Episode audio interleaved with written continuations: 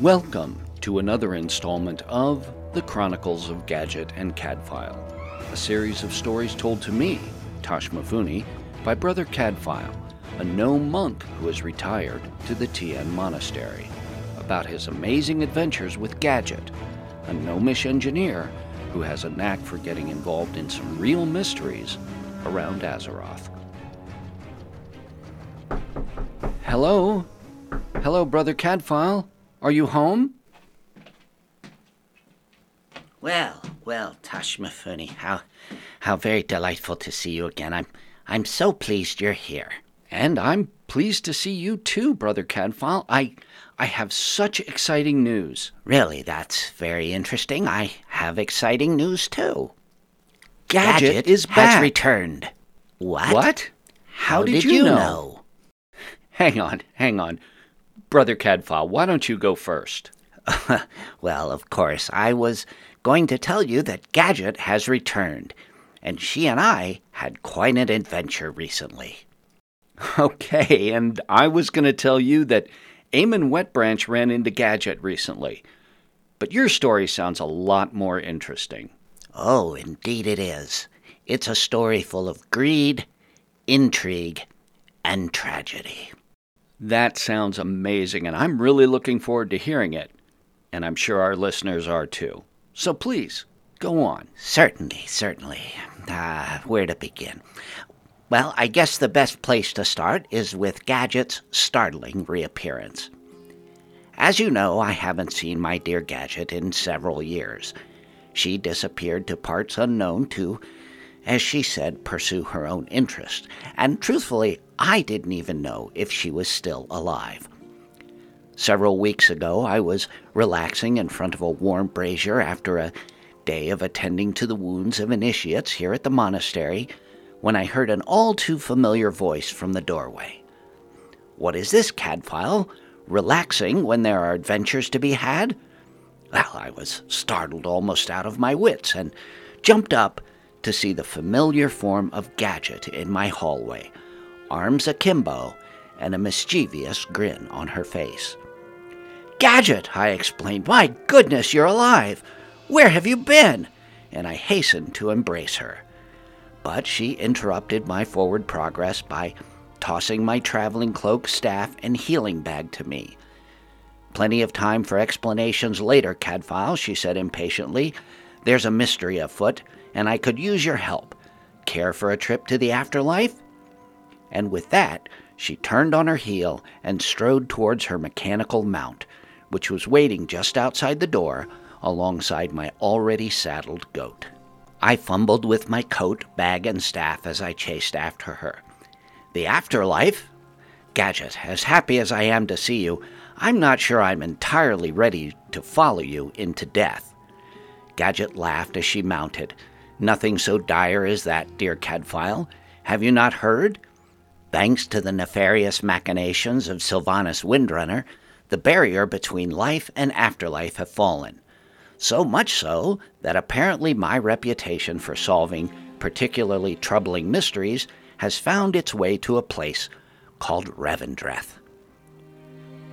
As we traveled by mount, flight, and portal, Gadgett told me of a surprising message she had received from one Lajos, a Venthyr in a town called Darkhaven, asking for her help to determine what was behind an attack on and robbery of a convoy bearing something called Anima. And so it was with that slim bit of information and background that I followed Gadgett into the afterlife, traveling to the darkly elaborate town of Darkhaven. We approached the town across an impressive stone bridge, our hired mounts' hooves clattering, drowned out by the rumbling of a procession of horse drawn hearses passing by us. We rode through the massive arched entryway and turned our mounts over to the care of the local stable master, who introduced himself as Shadow Rider Naralva. Gadgett, who seemed remarkably unsurprised by the grim visage of this gentleman, greeted him, handed over a small stack of coins, and asked where we might find Lajos. Naralva accepted the silver with a curious look, but nodded to the central part of town. As we walked in the indicated direction, I whispered to Gadgett, I've seen all races in Azeroth, Gadgett, but I don't recognize his. Who are these grim looking people? Gadgett explained. He is a Venthyr. Their charge here is to rehabilitate souls who come to the afterlife after leading less than honorable lives. But apparently, some sort of controversy has arisen regarding the appropriation of anima, something that is harvested from the souls. And as I explained on our trip here, there was a robbery of an anima convoy. Ah, she said, and I believe this may be Lajos. Gadgett walked briskly up to our contact, a tall, spare gentleman with long gold hair and a matching beard, dressed in a quilted vest and studded arm guards and greaves. She extended her hand and said, Mr. Lajos, I am Gadgett, and this is my associate Caddfael. I received your message. How may I be of service? Lajos looked down his rather pronounced nose at Gadgett and said, Given your reputation, I was expecting someone a bit taller. Gadgett pulled herself up to her full height and said, I can assure you, sir, I have more than adequate stature to address whatever issue you may be having. He looked skeptical and said rather derisively, typical mortal overconfidence. But he sighed and said, I suppose there's nothing to be done about it now. I told Mistress Mahela that there was a traitor in the village behind this robbery, and that I would start to make some inquiries. I suppose you will suffice as an assistant sleuth. Why don't you start by making some inquiries here in town? And he handed her a list of names. As we left his company, I could hear Gadgett muttering under her breath, Assistant sleuth indeed. Our first contact was with a rather unfortunate fellow named Globnob, one of the many dredges of the working class in Darkhaven. He looked up at us from his cleaning of the steps of a small crypt as we approached. Gadgett slipped the fellow a small coin and asked him whether he had heard anything about suspicious activity here in town. He stood up, shaking his head, and trudged to a nearby trash pile as he told us in his rough working class accent that he didn't know anything about no sneaky business, and he just put things he cleaned up into the trash pile. He invited us to have a rummage. He returned to his toils, leaving Gadgett and I standing by the trash pile. Gadgett gave me an arched look, glanced down at her own rather elegant traveling clothes, and gave out with a small ahem. So I sighed, kneeled down, and began to search through the pile of refuse. Several rather smelly and dirty minutes later, I retrieved a crumpled note, which I handed to Gadgett. She nodded and said, Well, hopefully that was the worst of it. She looked at the list she had received from Lajos and said, Let us go talk to Rokalai. We found Rokalai, a winged creature who happened to be the town flight master, on the west side of the town on a circular platform. He had a rather jaundiced view of the messages sent by his Venthyr masters. He told us that their messages always reeked of intrigue and scheming, but was of no further help. Our last contact was with a Venthyr named Bela who was on a cantilevered balcony outside the east wall of town. He was similarly attired to Lajos, but with a startling tall white hairdo and goatee. Gadgett introduced both of us and made her inquiry regarding any suspicious activity. Bela was standing next to a caged soul, and he explained to us that he was about to begin something he called the Ritual of Atonement but he didn't seem to have much heart for his task.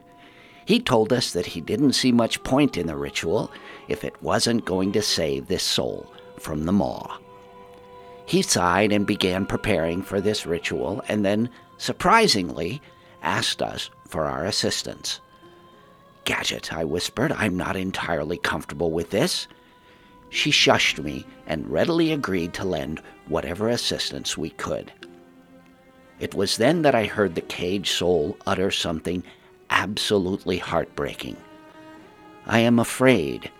Its voice was ethereally heartrending.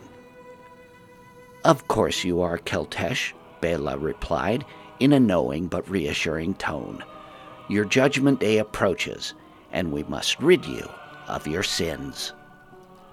Almost as soon as he began his horrific ritual, he was attacked by several dreadful tentacled manifestations who appeared out of the stone floor.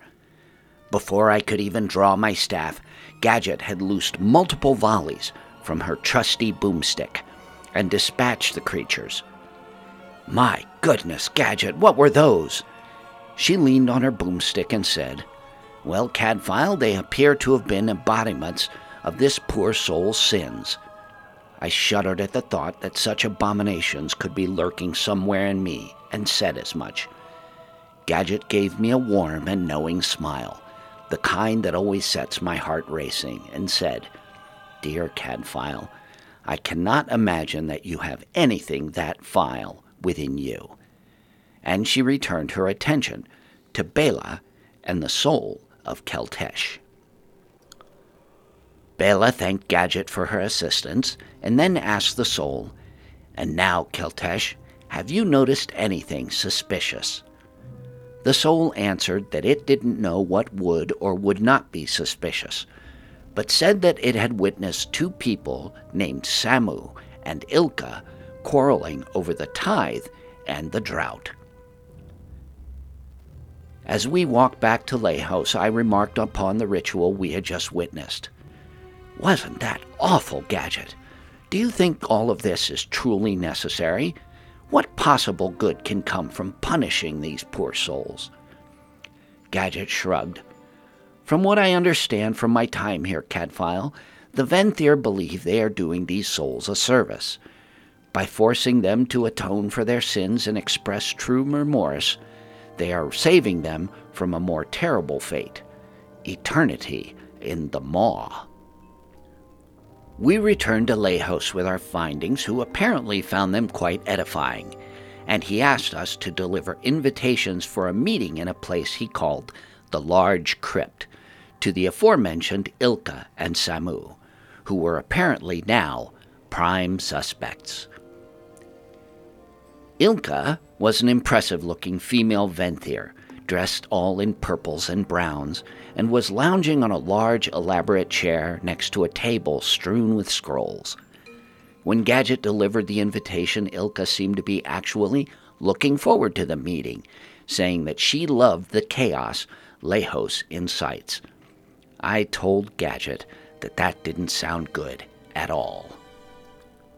We located Samu, a Venthyr who served as a scribe, in the inn bearing the rather unfortunate name of the Symposium. Yes, I know it's a bad pun. He was rather annoyed at our interruption, but set off forthwith to the assignation in the large, elaborate crypt on the north side of town. Well, I said to Gadgett as we left the symposium, that seemed more like a rather elaborate courier job, but well done nonetheless. Shall we return home and you can tell me where you've been all these many years? Gadgett looked at me with a shocked expression. My dear Caddfael, how can we miss the resolution of this mystery? Where is your curiosity? And she set off apace to the large crypt. I say, Gadgett, shouldn't we let well enough alone? I said as I bustled after her. And as to my curiosity, I should think I more than demonstrated that by following you into the afterlife to begin with. Gadgett just grinned at me over her shoulder, winked one sparkling green eye, and continued on, her pink hair bobbing with her quick pace. I sighed and followed her towards what I was convinced would be a disaster. And, sure enough, my worst fears were realized when we entered to find Lajos Samu, and Ilka in an armed standoff. In raised voices, they hurled accusations and defenses at each other regarding the skimming of anima being collected from the souls, all the while aiming their wicked looking weapons at each other. Samu, the only one who seemed reasonable, asked Lajos to lower his crossbow and demanded that he produce whatever his proof was against Ilka. I groaned to myself at the part we had played in this and began to tug at Gadgett's arm, pleading with her to leave before we were pulled into the conflict. For a moment I thought she would agree, but suddenly Ilka turned on Samu and said that he was the betrayer. And with that, all three crossbows twanged and thrummed, each of them hurling their bolts into each other, and all three fell with what I was sure were fatal wounds. As Gadgett and I stood there, stunned by what had just happened, another Venthyr appeared, a tall, cloaked female. Clucking her tongue, she remarked on the mess and said that she didn't expect them to murder each other, but it was all for the greater good to depose someone named Denathrius. She looked down at Gadgett and I with a grim smile, thanked us for our unintentional help, and disappeared in a red mist. Later that evening, sobered by what we had witnessed, Gadgett and I were seated at a table in the symposium, sharing a surprisingly fine bottle of Silvermoon port. As the light of the torches and braziers played across her fine features and cast red highlights onto her pink locks, she explained to me what she knew about Sire Denathrius, the creator of the Venthyr, and how he and many other Venthyr had been corrupted by the very sins he had been charged to cleanse the souls of. She also spoke of the drought of anima throughout the afterlife, and that many of the Venthyr had begun to hoard this precious substance. I nodded with understanding and said to Gadgett, So, do you think it was the anima itself that drove them to such madness? My dear Caddfael, after all of our adventures, it still surprises me how little you pay attention to details. Did you not hear what Rahel said just before she took her leave? That much anima is a temptation for anyone. Gadgett sighed into her glass of port. So, yes, it was in part the anima. But in the end, it was the sin that drives far too many into the hands of the Venthyr. Greed. Well, Caddfael, that was an amazing story. Thank you so much for sharing it with all of us. So, with Gadgett back in your life, I suppose there's going to be a lot of new mysteries and adventures ahead of you. I certainly hope so. And I'll look forward to sharing them with you and your fine listeners. And when we do, I hope we'll all be enjoying a fine cup of keen bean kaffa. Ah, uh, Brother Caddfael, I, I guess Rizak didn't tell you. We're not doing paid advertising on the show anymore. Oh, dear, I'm so sorry. No, he didn't say anything. Yeah, I'm not surprised. That's quite all right. But we'll still look forward to hearing about your continuing adventures with Gadgett.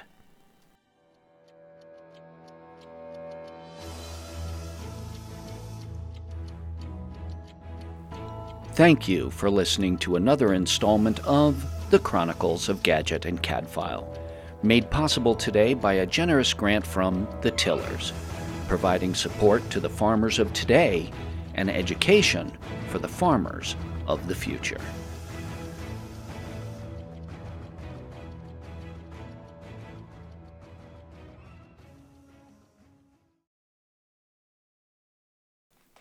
The Chronicles of Gadgett and Caddfael is a work of fan fiction based on World of Warcraft.